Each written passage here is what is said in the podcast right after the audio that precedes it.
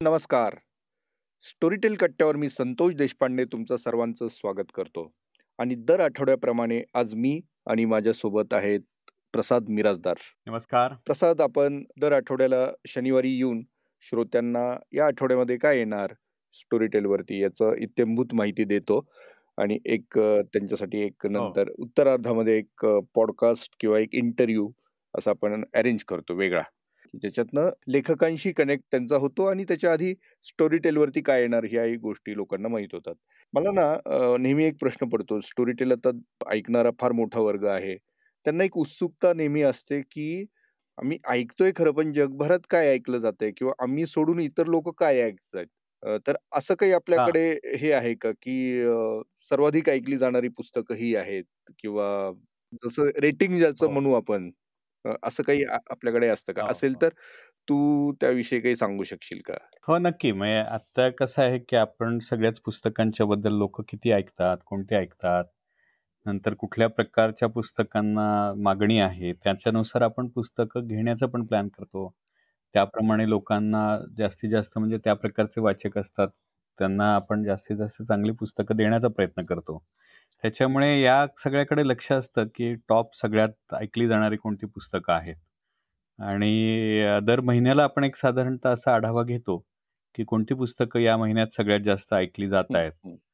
तर अगदी आपण असं म्हटलं, की गेला महिना म्हणजे फेब्रुवारी महिन्यामध्ये साधारणतः कुठली पुस्तकं ऐकली गेली, तर त्याच्यात एक ट्रेंड दिसतो आपल्याकडे मराठी माणसं कुठली ऐकतायत ते.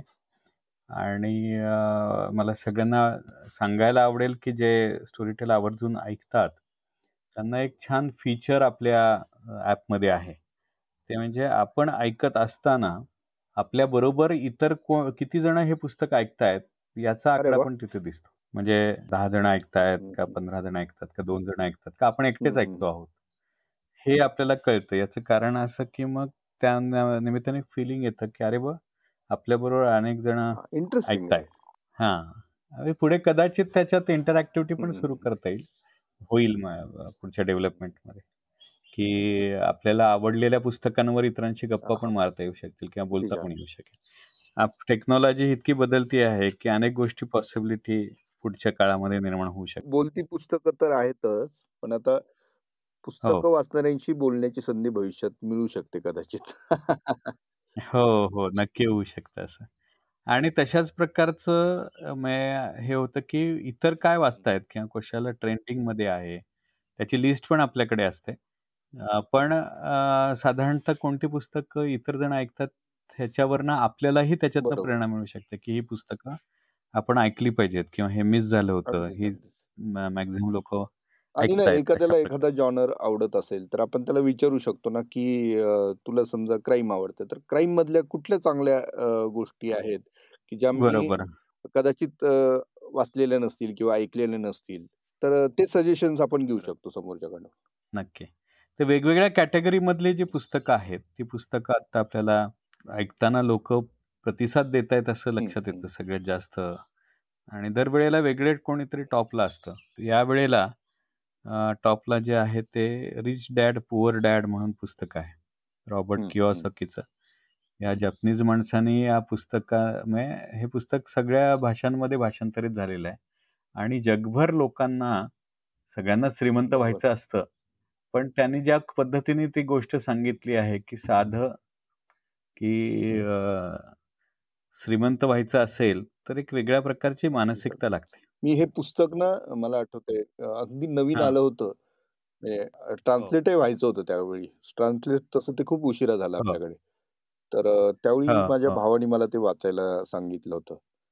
आणि मी खरंच हां. अ, थक्क झालो होतो त्यावेळेस आणि खरंच आपण किती चौकटीत विचार करत होतो, हे त्यावेळेस लक्षात आलं होतं. साध्या ॲसेट आणि लायबिलिटीची संकल्पना आपल्याला माहीत नसतात किंवा श्रीमंत व्हायचं असेल, तर मुख्यतः उत्पन्नापेक्षा कमी खर्च करा. हे साधं. आणि तू आता जे आहे. सुरुवातीलाच जे सांगितलं ना, की मानसिकता किंवा ते विचार करण्याची पद्धत किंवा पैशाकडे पाहण्याचा किंवा ह्या ज्या संकल्पना आहेत ना, ॲसेट म्हणजे काय, लायबिलिटी म्हणजे काय, ह्यांचं मूळ जे.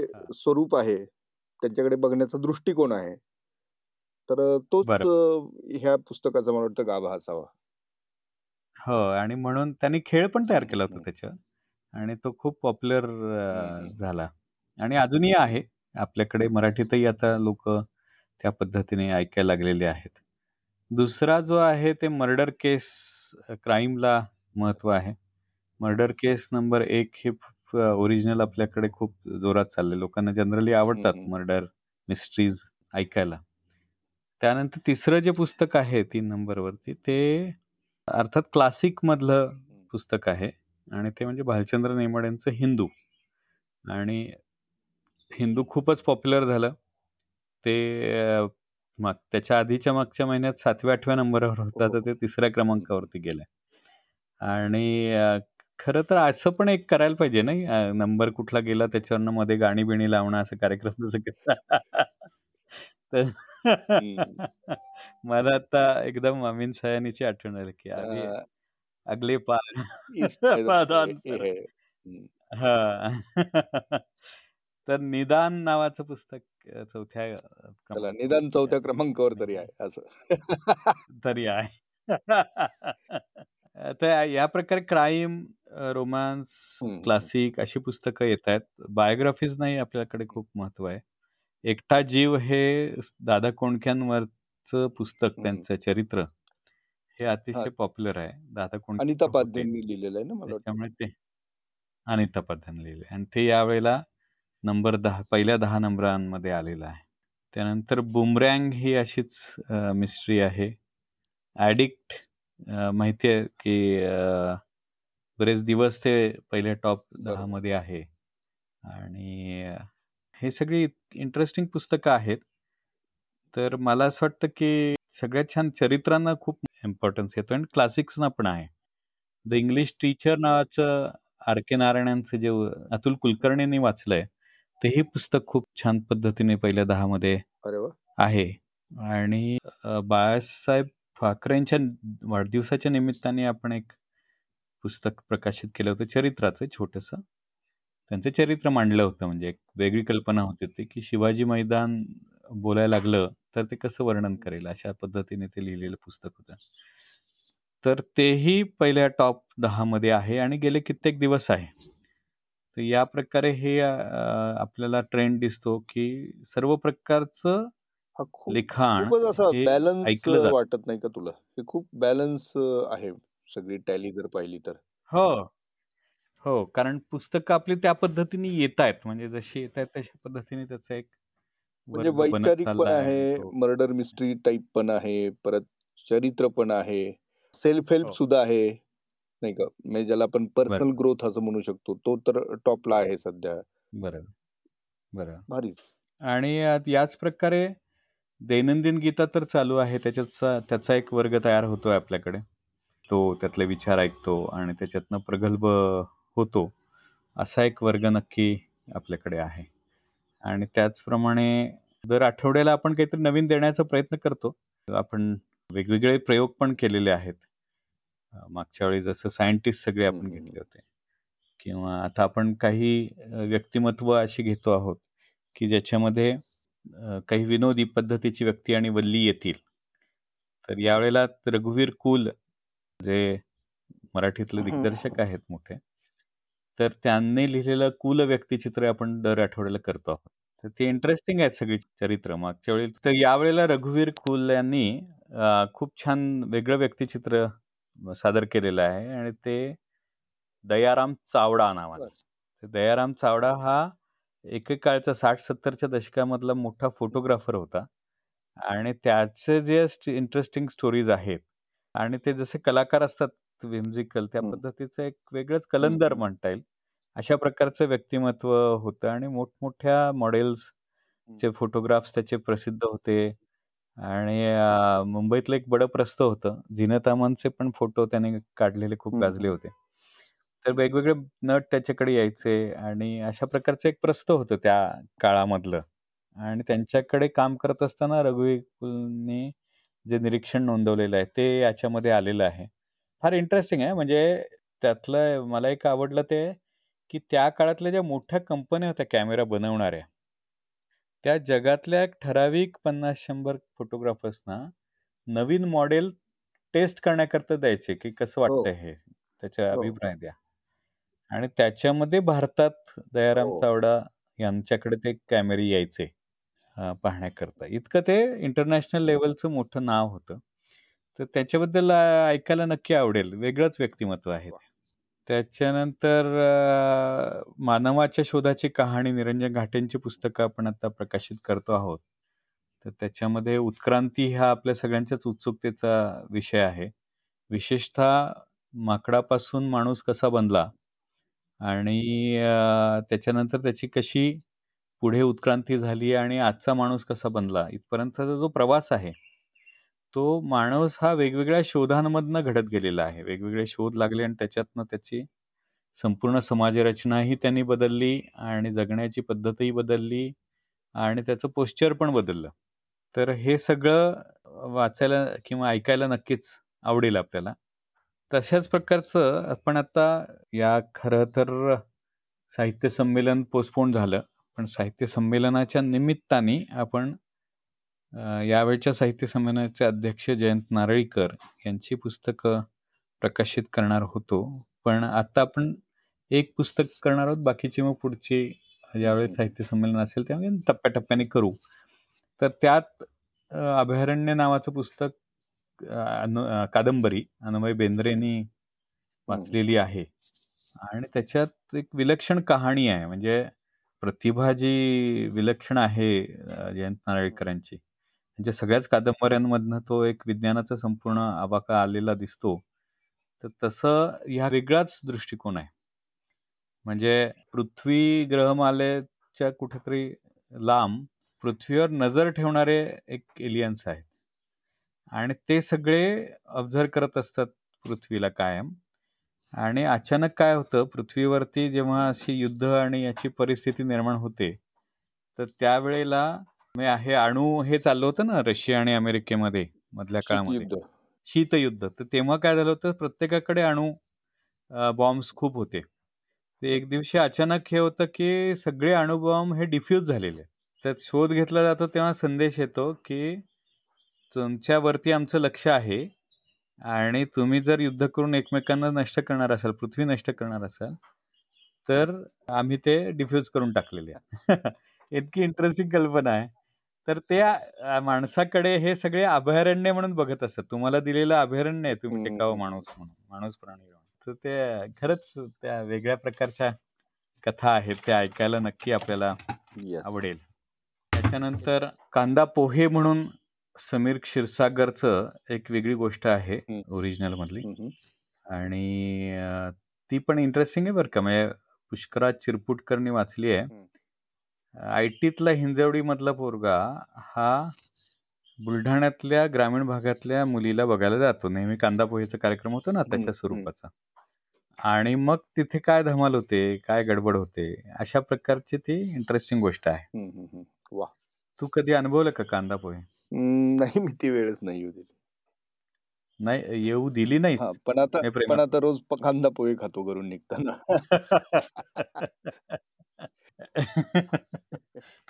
मी.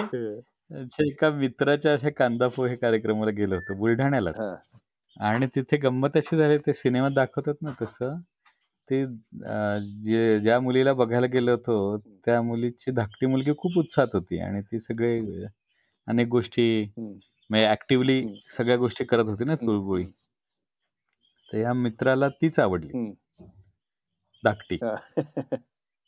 आणि मग तो त्याने जेव्हा हे केलं की मला धाकटी आवडलेली आहे, तेव्हा सगळे चिडले म्हणजे ते लग्न मोडलं. पण. तो प्रसंग मात्र मी अनुभवला. नाही याच्यातनं मित्राचं भलं झालं का मुलीचं भलं झालं ते? काय काय माहिती आता दोघेही दोघांची भेट झालीच नाही. पण असं कांदे पोहेचा का अनु अनुभव एक मात्र. गाठीशी लागला. तशाच प्रकारची काहीतरी ही इंटरेस्टिंग गोष्ट आहे. ऑनर किलिंग म्हणून पण एक स्टोरी छान आहे. हे सगळे नवीन लेखक आहेत. सचिन चोभेने आणि ऑनर किलिंग तर आपल्याला माहिती आहे की हो. कशा पद्धतीने केवळ जातीबाहेर, समाजाबाहेर लग्न केलं म्हणून त्या मुला-मुलींना मारून टाकलं जातं. सुपारी देऊन मारलं जातं ना? हो, तशा प्रकारची हत्या होते. आणि मग खरोखरच ते ऑनर किलिंग आहे का काय आहे? असा शोध त्या गोष्टीमध्ये आहे तर अशा इंटरेस्टिंग गोष्टी या आठवड्यात येत आहेत. येस आणि त्यामुळे ज्यांना काय म्हणूया आपण सर्व प्रकारे आपण पाहिलं की ज्यांना क्लासिकमध्ये इंटरेस्ट आहे त्यांच्यासाठी काहीतरी भरपूर आहे. ज्यांना रहस्यामध्ये इंटरेस्ट आहे मर्डरमध्ये इंटरेस्ट आहे. काही ना काही आहे. हा विज्ञानामध्ये इंटरेस्ट आहे आणि चरित्रांमध्ये. आणि म्हणजे- इथंच एक जोड मला देऊ इच्छितो मी. हा. ज्यांना कलेमध्ये इंटरेस्ट असेल ना कला आणि त्यातही स्पेशली ज्यांना कॅलिग्राफी हे याच्यामध्ये जर काही अं, ऐकायचं असेल त्याच्याविषयीची माहिती घ्यायची असेल किंवा हो. अं, ह्या कलेचं ओरिजिन कसं आहे ती कशी फुलली ह्या सगळ्या गोष्टी जर ऐकायच्या असतील तर अं, मी ज्या गप्पा मारलेल्या त्यावेळी संडेवित देशपांडेमध्ये अच्युत पालव यांच्याशी गप्पा मारलेल्या आहेत. अरे वा, छान छान. तर अच्युत पालव हे नाव या क्षेत्रातलं खूपच मोठं आहे. फारच मोठं नाव आहे. हा तर अं, त्याला अक्षरलेखनच म्हणतात खरे कॅलिग्राफीला? सुलेखन सुलेखन म्हणतात सुलेखन हा. म्हणतात सुलेखन म्हणतात. तर कॅलिग्राफीचा किमयागार अशा नावाने तो एपिसोड आपला येतोय या रविवारी. तर अ, श्रोत्यांनी ती जरूर ऐकावी अशी कहाणी आहे त्यांची एकूणच. आणि एकूणच या कलेकडे ते कसं पाहतात? भविष्यात त्याला काय स्कोप आहे? कुठल्या कुठल्या गोष्टी? म्हणजे अक्षर आपण लिहितो वाचतो आपल्याला हे अक्षर कळतात. पण कलाकार जो कॅलिग्राफर आहे त्याचं त्याकडे पाहण्याचा कसा दृष्टिकोन असतो त्याला काय जाणवतं ते अक्षर त्याच्यासाठी जणू चित्र असतात. खरंय.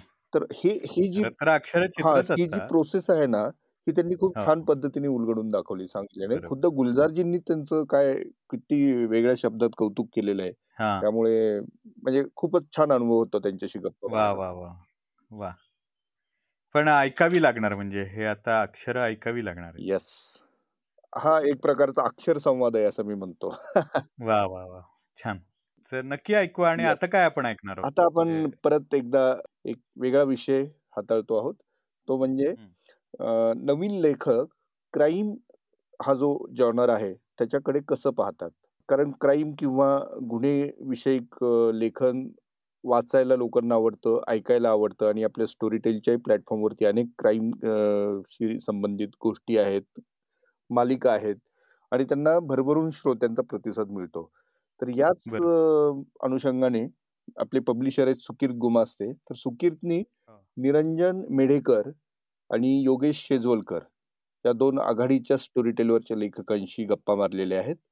आणि अनेक विषय त्यांच्याकडनं त्यांनी काढून घेतलेले आहेत.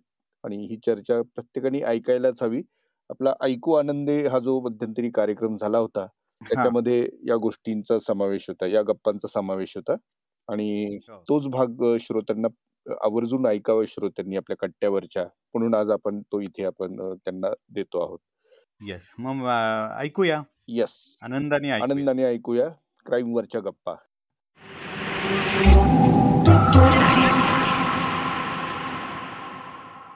नमस्कार. स्टोरीटेलच्या ऐकू आनंदी या कार्यक्रमामध्ये मी पुन्हा एकदा तुमच्या सगळ्यांचं मनापासून स्वागत करतो. आणि आज आपल्या शोमध्ये आलेले आहेत अट्टल लेखक योगेश शेजवलकर आणि निरंजन मेढेकर अ, योगेश आणि निरंजन दोघंही जवळजवळ पंधरा वर्षापासून लेखन तुम्ही करताय वेगवेगळ्या माध्यमांमध्ये लेखन करताय. म्हणजे योगेश स्तंभलेखन म्हणजे एकांकिकेपासून तू सुरुवात केलीस.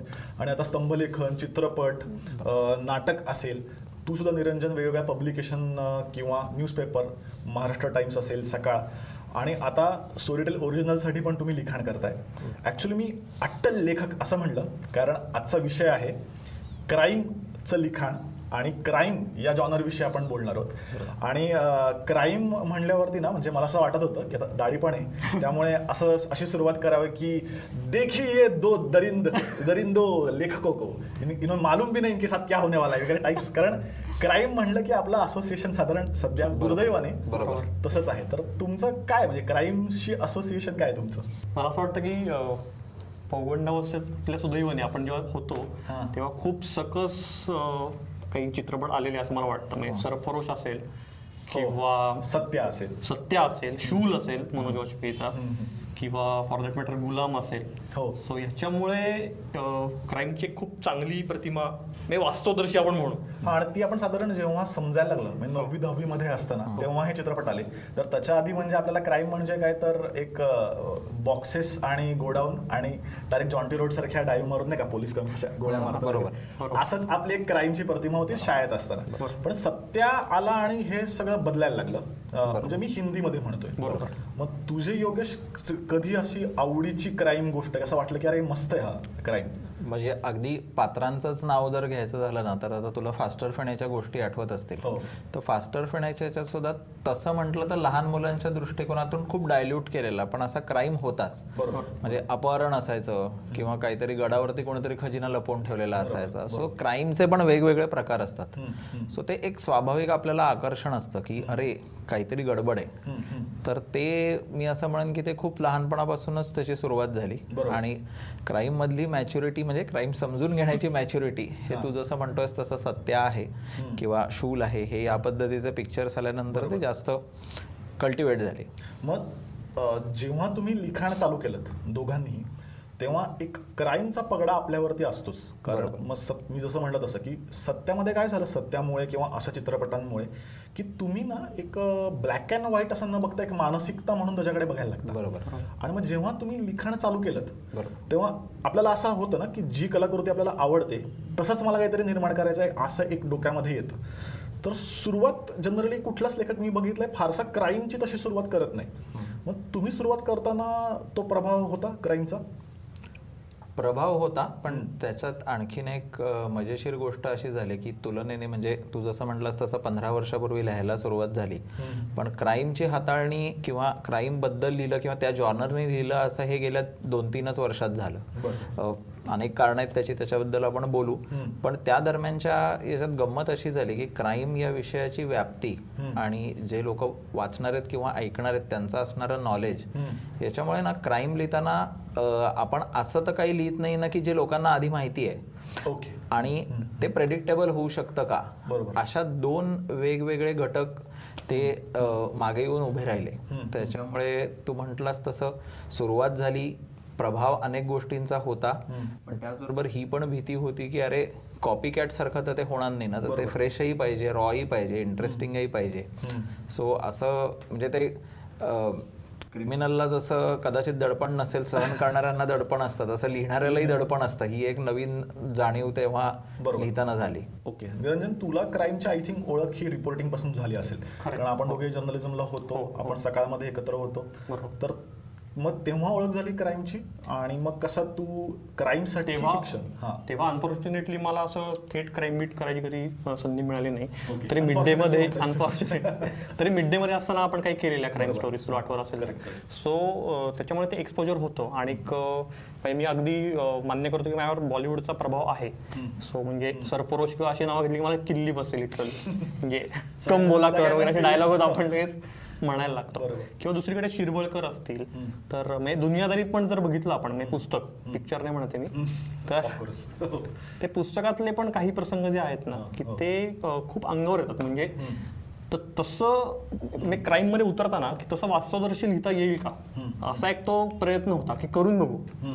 कॉन्फिडन्स नव्हता. पण सिरियल किलर ही पहिली गोष्ट जेव्हा लिहायला घेतली तेव्हा ती जशी सुचत गेली त्यातनं ती म्हणजे मला स्वतःलाच जाणवत गेलं की जमतंय. म्हणजे तो जर्म सापडलाय कुठेतरी. पण आता तुम्ही दोघांनी पण तसं जेव्हा लेखन चालू केलं त्यानंतर आपण म्हणतो ना की जसे आपण मॅच्युअर होतो तसं तुम्ही मग क्राईमचं लिखाण चालू केलं. बरोबर. तर मला एक साधारण असं दिसतं आणि जेव्हा ओरिजिनल सिरीज जेव्हा निर्माण करत होतो आपण स्टोरी टेलसाठी खास तेव्हा मला असं जाणवलं की क्राईमसाठी एक्झिस्टिंग लिखाण पण मराठीमध्ये खूप कमी आहे. बरोबर. आणि क्राईम म्हणजे जसं म्हणलं ना की ते डायरेक्ट देखिए दरिंदो को ये इनके साथ क्या अशाच पद्धतीचं लोकांना एक ना एक एक स्टिरिओ टाईप क्राईमच लोकांना वाटतं. तर तसं सकस क्राईम मराठीमध्ये कमी आहे याचं कारण तुम्हाला दोघांना काय वाटतं म्हणजे साधारण? मला असं वाटतं की गेल्या वीस वर्षात गॅप जास्ती पडली. आहे. म्हणजे गुरुनाथ नाईक शिरवळकर किंवा त्याच्या आधी बाबूराव अर्नाळकर ही खूप मोठी नावं होती मराठी साहित्यात. पण तरीही मराठी साहित्य हे कुठेतरी मला वाटतं की थोडं पांढरपेशाच जास्ती राहिलं किंवा ते त्याकडे म्हणजे ते साहित्य हे जास्ती दर्जेदार असं विनाकारणच एक म्हणलं गेलं मला वाटतं. आणि तू म्हणलास तसं क्राईम म्हणजे फक्त ब्लॅक अँड व्हाईट नाहीये. तर क्राईम हा जॉनर असा आहे की त्यात तुम्ही एक्स्ट्रीम ह्युमन इमोशन्सची डील करता. की त्यात भयापासून मैथुनापासून ज्या आपल्या आदिम भावना आहेत त्या सगळ्या तुम्ही त्याशी डील करता. त्यामुळे ते लिहिणं खूप चॅलेंजिंग आहे खूप अवघड आहे. कारण मी एखादी गोष्ट लिहिताना जर ऐकणाऱ्याला असं वाटलं लिस्नरला की हे असं होऊच शकत नाही. तर तो तिथेच जाणार आहे. त्याला वाटणार आहे की हे फिल्मी आहे किंवा हे नाही का म्हणजे हे पुस्तकी आहे खूप म्हणजे हे हे मला भिडत नाही आहे. बरोबर बरोबर. सो त्याच्यामुळे मला वाटतं की ते एकाच वेळी इंटरेस्टिंग पण आहे आणि तितकंच चॅलेंजिंग पण आहे क्राईम लिहिणं. तुला काय वाटतं योगेश की असं तुला जाणवलं की कमी आहे क्राईम मराठीमध्ये? म्हणजे मला निरंजन जे म्हणाला ते सगळे मुद्दे तर आहेत. त्याच्यात आणखीन एक मुद्दा असा वाटतो तो म्हणजे लेखकाची अभ्यास करायची तयारी नसणं. कारण तू बाकीचे जर जॉनर बघितलेस म्हणजे मला कुठल्या जॉनरचा वावडं नाहीये. पण म्हणजे एखादी रोमॅन्टिक गोष्ट तुम्ही लिहिताय. तर काय ते दोघं जण भेटले बाईकवरून फिरायला गेले एक माहोल तयार झाला आणि तुमचं काम सुरू होतं म्हणजे लेखकाचं गोष्ट लिहिण्याचं. बरोबर. क्राईमच्या केसमध्ये कसं असतं क्राईम घडतो ही जी मोमेंट आहे ही क्राईम मधली सगळ्यात पीक मोमेंट असते. म्हणजे त्याचं इन्व्हेस्टिगेशन हा नंतर येणारा भाग आहे. पण या मोमेंटला क्राईम झाला याच्या मागे बॅक स्टोरी म्हणजे बॅक स्टोरी खूप असते. आणि प्रत्येक त्याच्यात इन्व्हॉल्ड असणाऱ्या कॅरेक्टरचं काय सायकोलॉजिकल त्याची स्टेट होती किंवा कशामुळे तो त्या गोष्टी कर करण्यासाठी पुढे गेला किंवा तसं डेअरिंग त्याला का करावं असं वाटलं असे जे अनेक पॅरामीटर्स आहेत त्याच्यात खूप अभ्यास लागतो. बरोबर. आणि क्राईम म्हणल्यानंतर जे आपल्याला ठराविक दोन तीन गोष्टी दिसतात की अरे कोणीतरी पिस्तूल घेऊन आलं किंवा काय चाकूस घेऊन आलं तर क्राईमचे मुळात पॅटर्न्स प्रचंड आहेत. म्हणजे आता हे फायनान्शियल क्राईम्स वगैरे सुद्धा जे असतील की काय बँकाच बुडतात लोकांच्या इन्व्हेस्टमेंट्स बुडतात हे सुद्धा क्राईमचे प्रकार आहेत आणि त्याची व्याप्ती खूप मोठी आहे. सो अशा गोष्टींचा अभ्यास करायसाठी मला वाटतं वेळ द्यावा लागतो. तसा विलिंगनेस असायला पाहिजे वेगवेगळ्या क्षेत्रातली माहिती असायला पाहिजे. म्हणजे साधी गोष्ट आहे आपल्याला फॉरेन्सिक इन्व्हेस्टिगेशनमध्ये काय काय गोष्टी आहेत जर विचारलं तर ते समजणार नाही. आता जसं आपल्याकडे फॉरेन्सिक इन्व्हेस्टिगेशन असतं म्हणजे फॉरेन्सिक ऑडिट म्हण तसं फायनान्शियल ऑडिट पण असतं. म्हणजे हे जे तुझे सगळे पैशाचे आर्थिक म्हणजे व- गैरव्यवहार होतात ते ट्रॅक करायचं सुद्धा एक ऑडिट असतं. मग आता उद्या जर तशी गोष्ट लिहायची झाली तर तुम्हाला अभ्यास करायला लागेल. आणि तुम्हाला त्या गोष्टी बघायला लागतील लोकांना भेटावं लागेल बोलावं लागेल. आणि निरंजन जसं म्हटलं तसं की ॲट द सेम टाइम ते बिलिव्हेबल पण व्हायला पाहिजे. बरोबर बरोबर. सो मला वाटतं अभ्यास आणि बरोबर क्राईम हे तुमच्या अनुभवातली गोष्ट नाही ना. म्हणजे बरोबर. आपण ज्या कौटुंबिक पार्श्वभूमी जी आपली आहे बरोबर. बाकी रिलेशनशिप असेल किंवा बाकी गोष्टी आपण अनुभवातनं जातो पण क्राईमच्या अनुभवातनं जात नाही. तसं तुम्हाला अभ्यास तसा करावा लागतो ती तयारी किंवा तेवढा वेळ देण्याची कोणाची नसते तशी. म्हणजे तसं एक जाणवतं एस्पेशली आपल्याकडचं साहित्य बघितल्यानंतर. आणि हा जो एक महत्त्वाचा मुद्दा आहे की साहित्य म्हटल्यानंतर अशी एक आपल्याकडे भूमिका घेतली जाते की कायम ना त्याच्यातून काहीतरी एक उपदेश पोचला पाहिजे किंवा तत्वज्ञान सांगितलं गेलं तत्वज्ञान सांगितलं गेलं पाहिजे. तर ते असं काय म्हणायचं सकस साहित्य असं होईल. बरोबर. पण मला असं वाटतं की सकसची व्याप्ती ही खूप प्रत्येक व्यक्तीनुरूप बदलते. जोडून क्राईम मधनं उपदेश तुम्ही देऊ शकत नाही असंही नाही. खूप चांगला स्ट्रॉंग मेसेज तुम्ही देऊ शकता. पण मी म्हणतो गरज कशी काय म्हणजे दरवेळेसच उपदेश सांगायला पाहिजे अशी काही गरज नाही बरेच वेळेला उपदेश हा उपदेश म्हणून नाही सांगितलं तर खूप चांगला पोहोचतो. म्हणजे त्या बाबतीत क्राईम स्टोरीज या खूप परिणामकारक आहेत असं मला नेहमी वाटतं. बरोबर. नाही मला तेच जाणवतं तुमच्या दोघांच्या बोलण्यातनं. की क्राईम हा सगळ्यात अवघड जॉनर आहे. जर लिहायचा म्हणला तर. म्हणजे त्याचा अभ्यास पाहिजे ती केस कशी घडली असेल ती लॉजिकल पाहिजे. इव्हन इन्व्हेस्टिगेशन जे असेल पोलिसांचं किंवा पूर्ण यंत्रणेचं बरोबर. तर त्याचा तुम्हाला अभ्यास पाहिजे. तर असं असताना पण म्हणजे मला एक कळत नाही का एक असं एक लोकांना वाटतं की क्राईम लिहितोय म्हणजे काहीतरी एक सुपरफिशियल किंवा सप्पक किंवा कमर्शियल आपल्याकडे जनरलच कमर्शियल ही चांगली गोष्ट पण असू शकते ना. आपल्याकडे व्यावसायिक म्हणलं की ती एक त्याचा दर्जाच एकदम खाली अशी लोकांची मानसिकता. म्हणजे मी लेखकांचं पण बऱ्याच बघितलंय की नाही मी क्राईम नाही लिहित. किंवा इवन आवडत जरी असलं तरी मी सुहास शिरोळकर नाही वाचत. किंवा तुम्ही कन्झ्युम करता ओ टी टी प्लॅटफॉर्मवरती क्राईमच पण सांगताना तुम्हाला ते चार चौकात सांगावं असं वाटत नाही. तुम्ही काहीतरी एक वेगळी कलाकृती बघतोय असं वगैरे सांगता. बरोबर. याचं कारण काय असू शकतं? ही मानसिकता आहे? आपल्या प्रेक्षकांची पण तशी मानसिकता आहे तुम्हाला वाटतं? बऱ्याच प्रमाणात. म्हणजे आता अशी आपण कंपॅरिझन नको करायला पण जे साधारणपणे कार्यक्रम तयार होऊन लोकांसमोर येतात आणि जे लोकांकडून वारंवार बघितले जातात की काय चौथ्यांदा त्याचं पुन्हा प्रक्षेपण होत आहे पाचव्यांदा होत आहे तरी लोक बघतातच आहेत.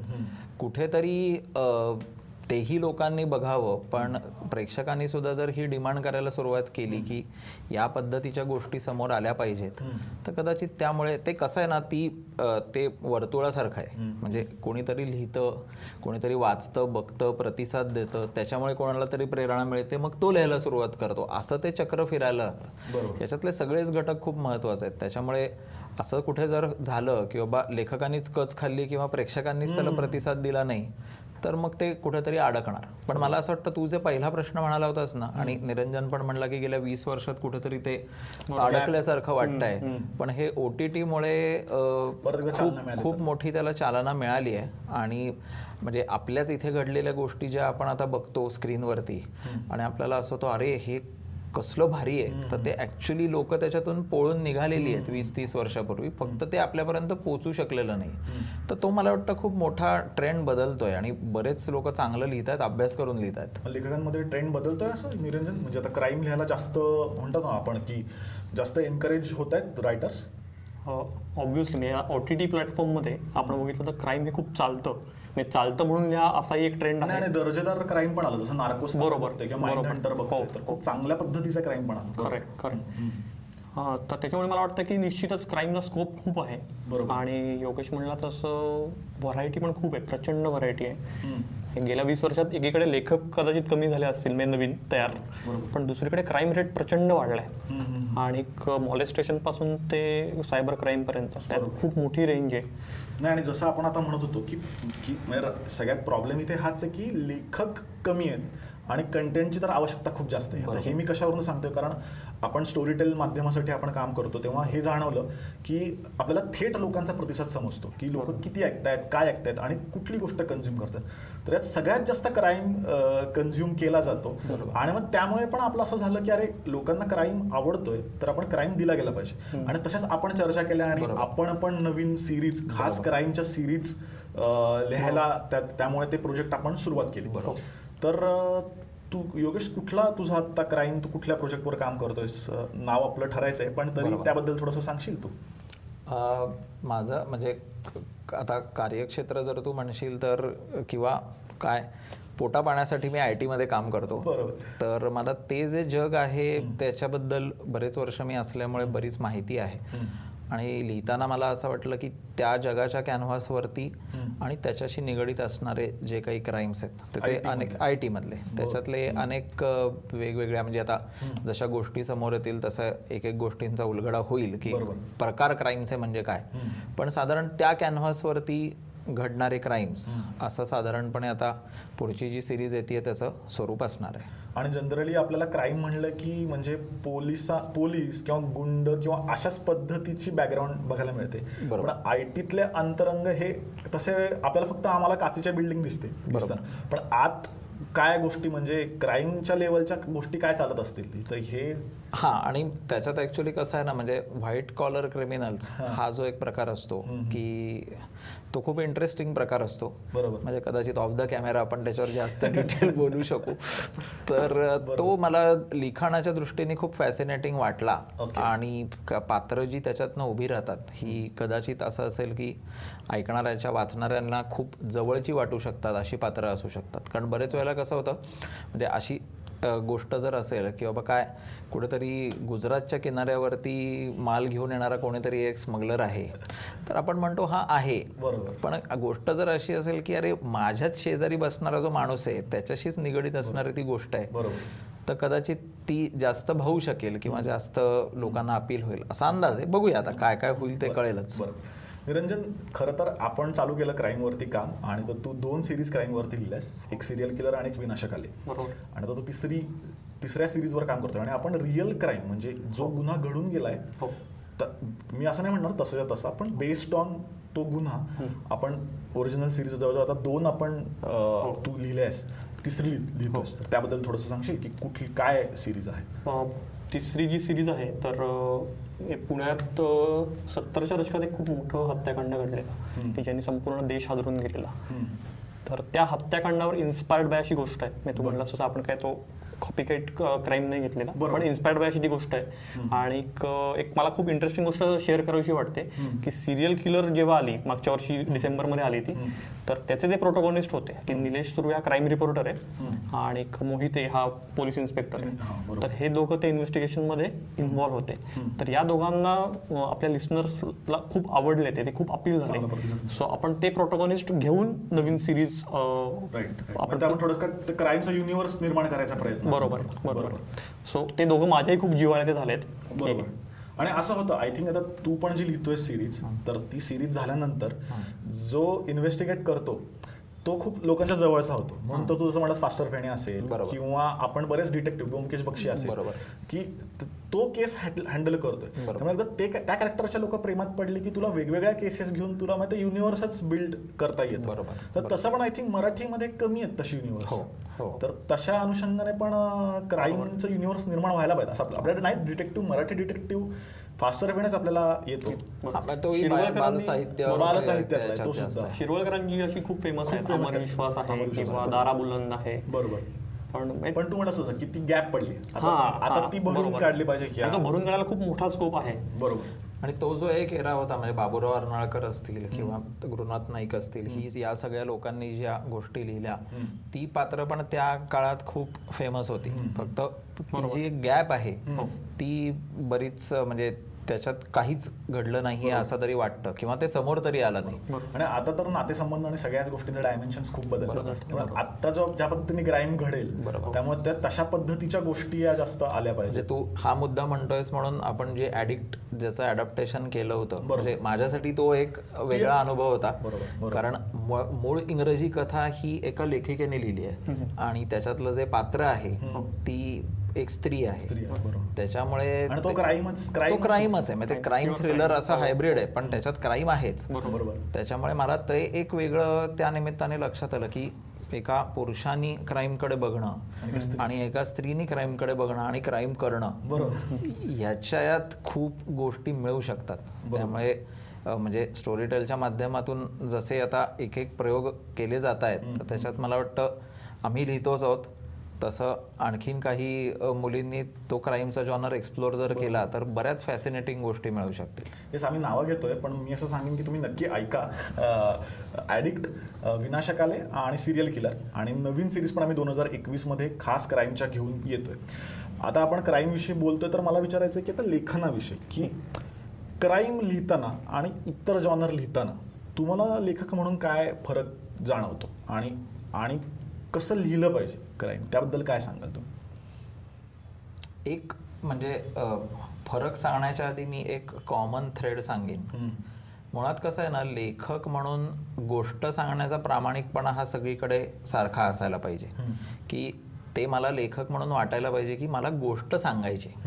आणि त्याचं मी अगदी म्हणजे त्याचं सोर्स ऑफ इन्स्पिरेशन मी हे अगदी आपण असं कोणाच्या तरी घरी जमतो. आणि मग कोणातरी म्हणतं अरे सावंतवाडीला एक भूत आहे माहिती आहे का तुला? आणि ती जी एक इंटेन्सिटी तयार होते.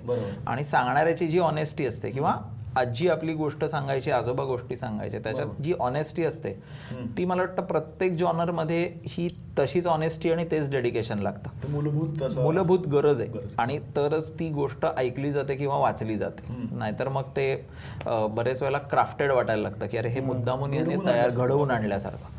सो ते एक जर सूत्र पाळलं तर मग जॉनरच्या अनुषंगाने तू जसं म्हटलास की क्राईमसाठी काय वेगळी प्रिपरेशन करायला लागते. तर परत मी अभ्यासाच्या मुद्द्यावरती येईन. म्हणजे साधी गोष्ट आहे आपल्या ज्या लिगल प्रोसिजर्स असतात. म्हणजे लिगल म्हटल्यानंतर मी वकिलांचा भाग वेगळा करतो आणि पोलिसांचा भाग वेगळा करतो. या प्रोसिजरचाच भाग आहे.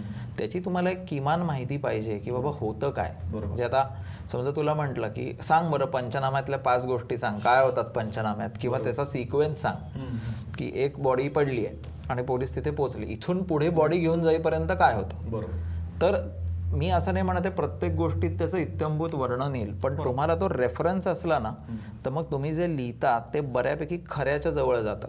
म्हणजे वाचणाऱ्यां किंवा ऐकणाऱ्यांपैकी कोणी जर त्याचा अनुभव दुर्दैवाने घेतला असेल तर किमान त्यांना ते रिलेट होऊ शकतं की अरे हा या गोष्टी अशाच होतात. किंवा ते बाळभूत तरी होत नाही. बरोबर बरोबर.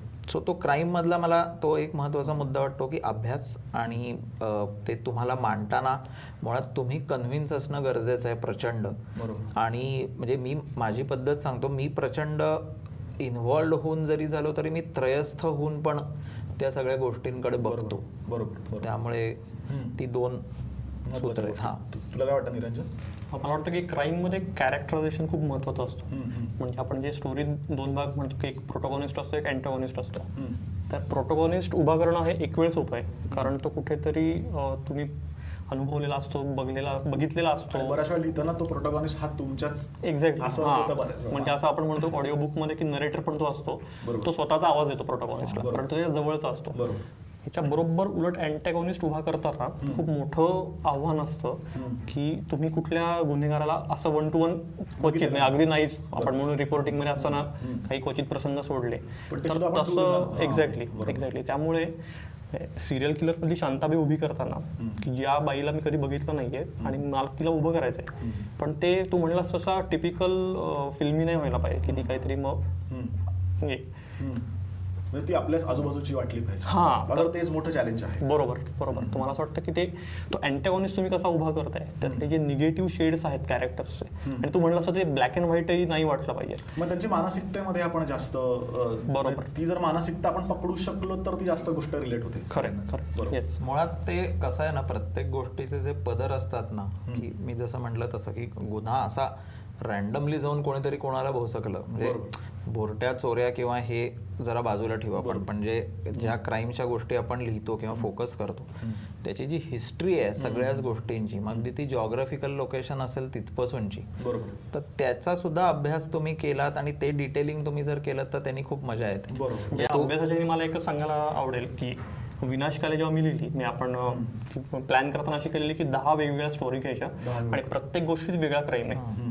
तर तेव्हा एक्झॅक्टली हेच झालं की मी आय पी सी कलमांचा सगळा अभ्यास केला. आणि एक, त्यातून तो प्रत्येक गुन्हा आपण स्वतंत्रपणे मग मला एक जाणवतोय म्हणजे जनरली लेखनामध्ये ना असं इंट्युशनला जरा जास्त महत्त्व दिलं जातं की ओघात लिहिणं. आणि क्राईम ही अशी गोष्ट आहे की ज्यामध्ये तुम्हाला गोष्टींचं खूप सगळं नियोजन करायला लागतं. म्हणजे तो गुन्हा कसा घडला असेल मग तो घडला आधी असेल पण तो कुठल्या पॉइंटला पकडला गेला इन्व्हेस्टिगेशन कसं होईल. तर या सगळ्यांना क्राफ्टिंगच्या गोष्टी आहेत. आणि म्हणजे ऑफकोर्स इंट्युशन आणि तुम्हाला सुचणं हे आहे पण म्हणतात ना की त्यालाच पूर्णपणे महत्त्व दिलं गेलंय आणि प्लॅनिंगला थोडंसं आपल्याकडे किंवा म्हणजे मलाच माहीत नाही गोष्ट कुठे जाईल असं जे एक असतंय ना की. उदात्तीकरण म्हणतो ना आपण ते इंट्युशनला जास्त केलं गेलं त्यामुळे पण क्राईम आय थिंक नको वाटते किंवा नाही फारशी लिहिली गेलेली. ऍक्च्युली एक कसं आहे ना म्हणजे तू ह्याचा प्रोसेसचा भाग म्हणलास किंवा सिस्टमॅटिक काम करण्याचा भाग म्हणलास ते असं जे असतं ना मला कसलं सुचलंय? आणि ते आता ना तू गोष्ट ऐक म्हणजे वाच तेव्हा तुला कळेल. बरेच वेळेला कसं होतं की ते कसलं जे सुचलेलं आहे ना ही त्या क्षणी किंवा त्या क्षणापुरती भावना असते. बरोबर.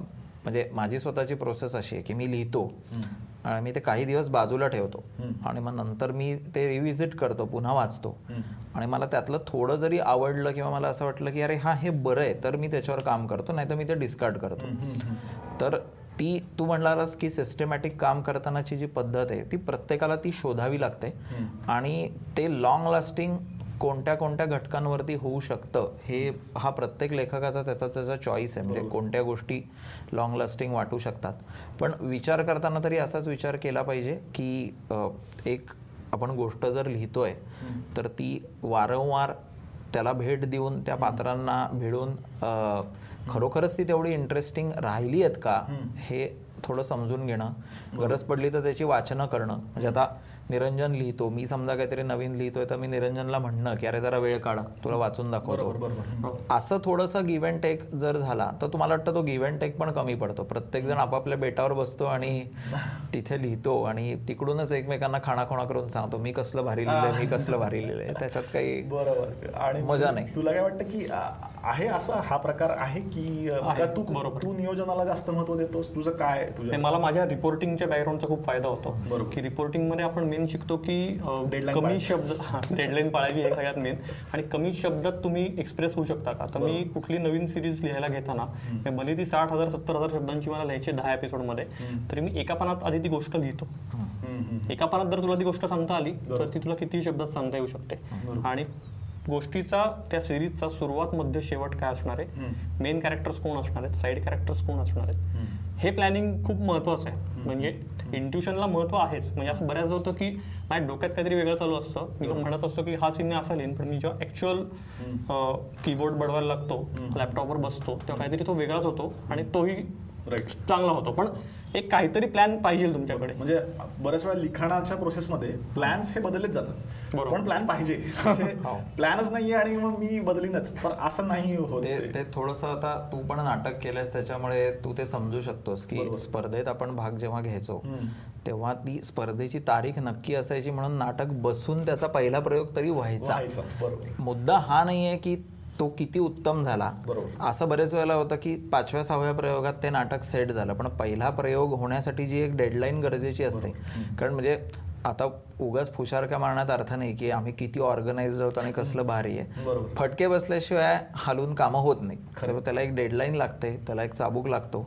आणि ती थोडीशी शिस्त पण तुम्हाला बाळगावी लागते की आपल्याला हे जर करायचं आहे. तर ते पूर्ण झालं पाहिजे टाइमलाईन आणि मला एक असंही वाटतं म्हणजे आत्ताचं जे आपण म्हणतोय की आपले पण आता जे इन्स्पिरेशनल पॉईंट जे आहेत क्राईम मधले ते आपण ना म्हणजे हिंदीतलेच म्हणतोय किंवा इंग्रजीतले म्हणतोय. मराठीतले असे नाहीच आहेत ऑलमोस्ट किंवा अगदी बोटावर मोजण्या इतकेत. त्याचं कारण पण असं होतं की तशा गोष्टी नव्हत्या. पण आणि व्हायचं असं की हिंदी त्याचा इतका भडीमार करत होता की परत आपणच त्याच्यावर नको करायला बाबा. असं एक पण एक साधारण तसं होतं.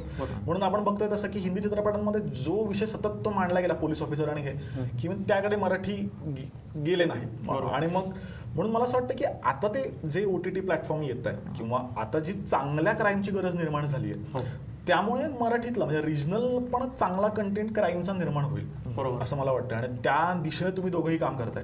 त्यामुळे स्टोरीटेलच्या माध्यमातून आता आपण खूप चांगल्या नवीन क्राईम सिरीज आणतोय. तर तेच त्यामुळे मग तुम्ही म्हणजे आता मी असं म्हणणार नाही की तुम्ही आता असे एवढे वयोवृद्ध वगैरे नाही की मार्गदर्शन काय कराल नवीन लेखकांना वगैरे. पण म्हणतात ना की कलिग म्हणून तुम्ही लेखकांना काय सांगाल मग? या आपल्या म्हणजे शेवटच्या आपण टप्प्याकडे आलेलो आहे कार्यक्रमाच्या. मी मी तुला जसं मगाशी म्हटलं तसंच की गोष्ट सांगण्याची जी तुमची अर्ज आहे ना त्याच्याशी तुम्ही ऑनेस्ट राहा बरोबर. आणि तुम्हाला जर असं वाटलं की तो आपण क्राईमच्याच अनुषंगाने बोलू. की हा पर्टिक्युलर क्राईम आहे. आणि हे मला मांडावं असं वाटतंय.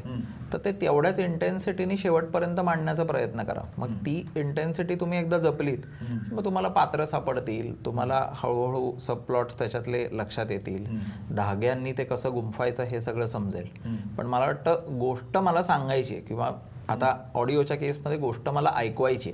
हे मला वाटतं खूप निर्णायक आहे. म्हणजे ते सूत्र जरी नवीन लेखकांनी सांभाळलं तरी सुद्धा बऱ्याच फॅसिनेटिंग गोष्टी येऊ शकतील. बरं. निरंजन? मला असं वाटतं की ऑब्झर्वेशन खूप महत्वाचं आहे. म्हणजे नवीन लेखक आहे का मी पण?